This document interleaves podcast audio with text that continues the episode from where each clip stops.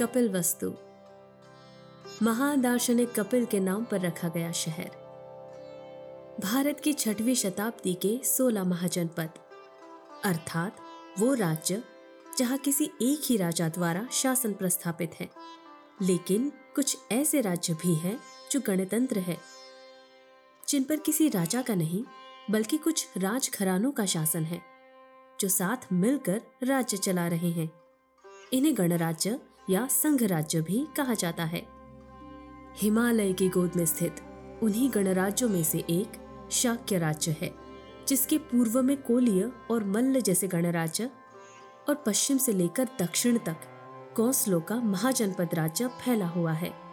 छोटा सा शाक्य गणराज्य जिसकी राजधानी कपिलवस्तु है। हिमालय के दक्षिणी ढलानों से निकलती राप्ती नदी और पूरब से बहती रोहिणी नदी शाक्य राज्य से गुजरती है। रोहिणी नदी द्वारा विभाजित कोलिय और शाक्य वंश खुद को सर्वोच्च कुल के क्षत्रिय मानते थे, जिसका दोनों को भी बहुत गर्व था। ये दोनों कुल अपना शुद्ध रक्त बनाए रखने के लिए आपस में ही विवाह करते थे।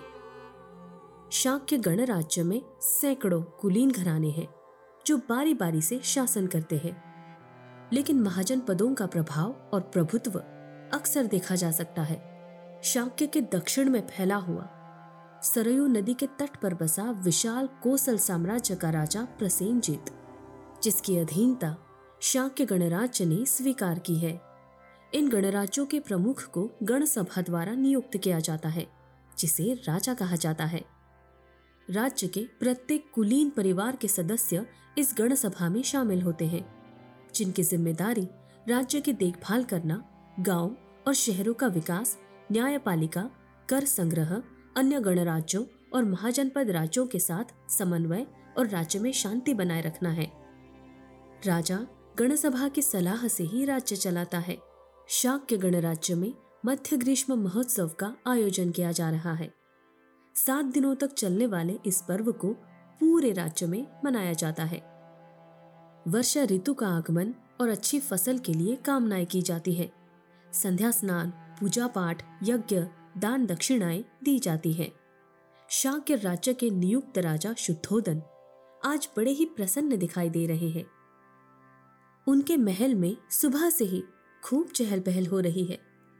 उनकी दोनों रानियां महामाया और महाप्रजापति प्रातः काल से उठकर सुगंधित स्नान करके फूलों के मालाएं पहनकर विभिन्न पूजाएं करने में व्यस्त है।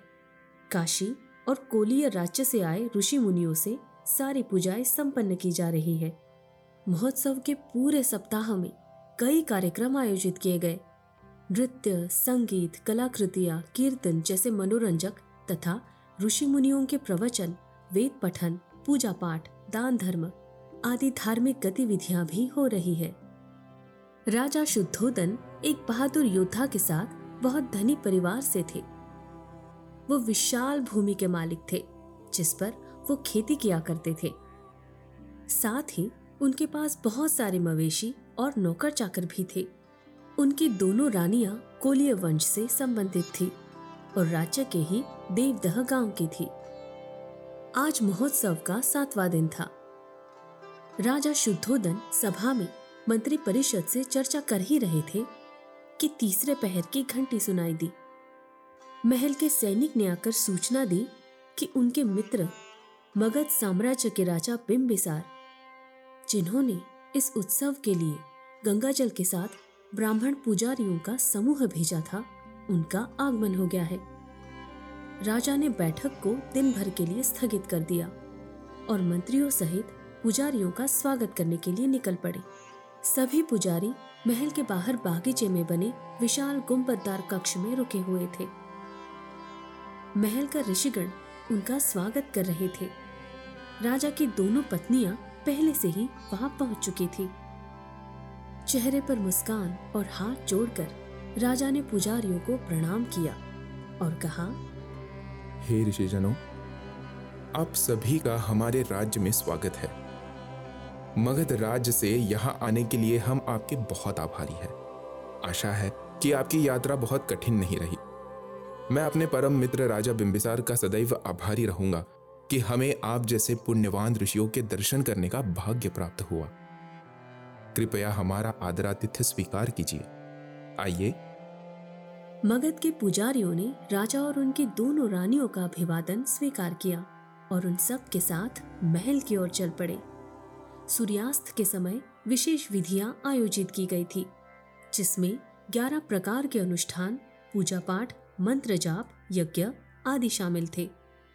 सभी आवश्यक सामग्रियां एकत्र की गई, साथ ही पुत्र प्राप्ति के लिए भी विशेष पूजा रखी गई थी। दिन के चौथे पहर को सारी विधियां शुरू हो गई। एक एक कर सारी विधियां निभाई गई। महायज्ञ देखने और मगध से आए पुण्यवान ऋषियों के दर्शन करने के लिए कोलिय, कोसल और मल्ल जैसे पड़ोसी राज्यों से भी कई लोग आए थे। विशाल यज्ञ कुंड में कई सारी चीजें अर्पण की जा रही थी। कुंड में प्रज्वलित ज्वाला और पुजारियों के मंत्रोच्चारण से वातावरण गुंजायमान हो गया था। अंत में पुत्र प्राप्ति के लिए विशेष पूजा की गई, जिसमें राजा शुद्धोदन और उनकी दोनों रानियों ने सफेद वस्त्र धारण किए और यज्ञ में अनेक वस्तुएं अर्पित की। अंत में गंगाजल प्राशन करके दो लाख स्वर्ण मुद्राएं दान कर ठीक सूर्यास्त के समय सारी पूजाएं संपन्न हो गई।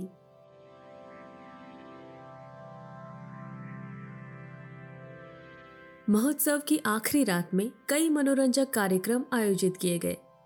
पारंपरिक नृत्य, गायन और कला प्रदर्शन की प्रस्तुति की गई। युवावस्था में प्रवेश कर रहे युवक अपनी ताकत और युद्ध कौशल दिखा रहे थे। दूसरी ओर सेवानिवृत्त वृद्ध सैनिकों की चर्चा में हंसी के ठहाके सुनाई दे रहे थे। रंग बिरंगे कपड़े बेचने के लिए दूर दराज राज्यों से आए व्यापारियों के पास महिलाओं की भीड़ लगी थी। मिट्टी और लकड़ी के खिलौने खरीदने के लिए बच्चे अपने माता पिता से जिद कर रहे थे। उत्सव की आखिरी रात में राजा ने समस्त कपिलवस्तु के लिए भोज का आयोजन किया था। खाने के लिए तरह तरह के पकवान और मिठाइयाँ थी। सबसे पहले मगध से आए पुजारियों को भोजन कराया गया। उसके बाद दूसरे राज्यों से आए लोगों के लिए एक विशेष कक्ष में भोजन की व्यवस्था की गई। भोजन के बाद अतिथियों के लिए बनाए गए विश्राम गृह में उन्हें भेज दिया गया। दूसरी ओर राज्य के लोग भी भोजन का आस्वाद ले रहे थे। महारानी महामाया की आज्ञानुसार इस वर्ष उत्सव में मदिरा पर प्रतिबंध लगा दिया गया था। इसकी जगह फलों के रस और दूध से बने तरह तरह के पेय रखे गए थे।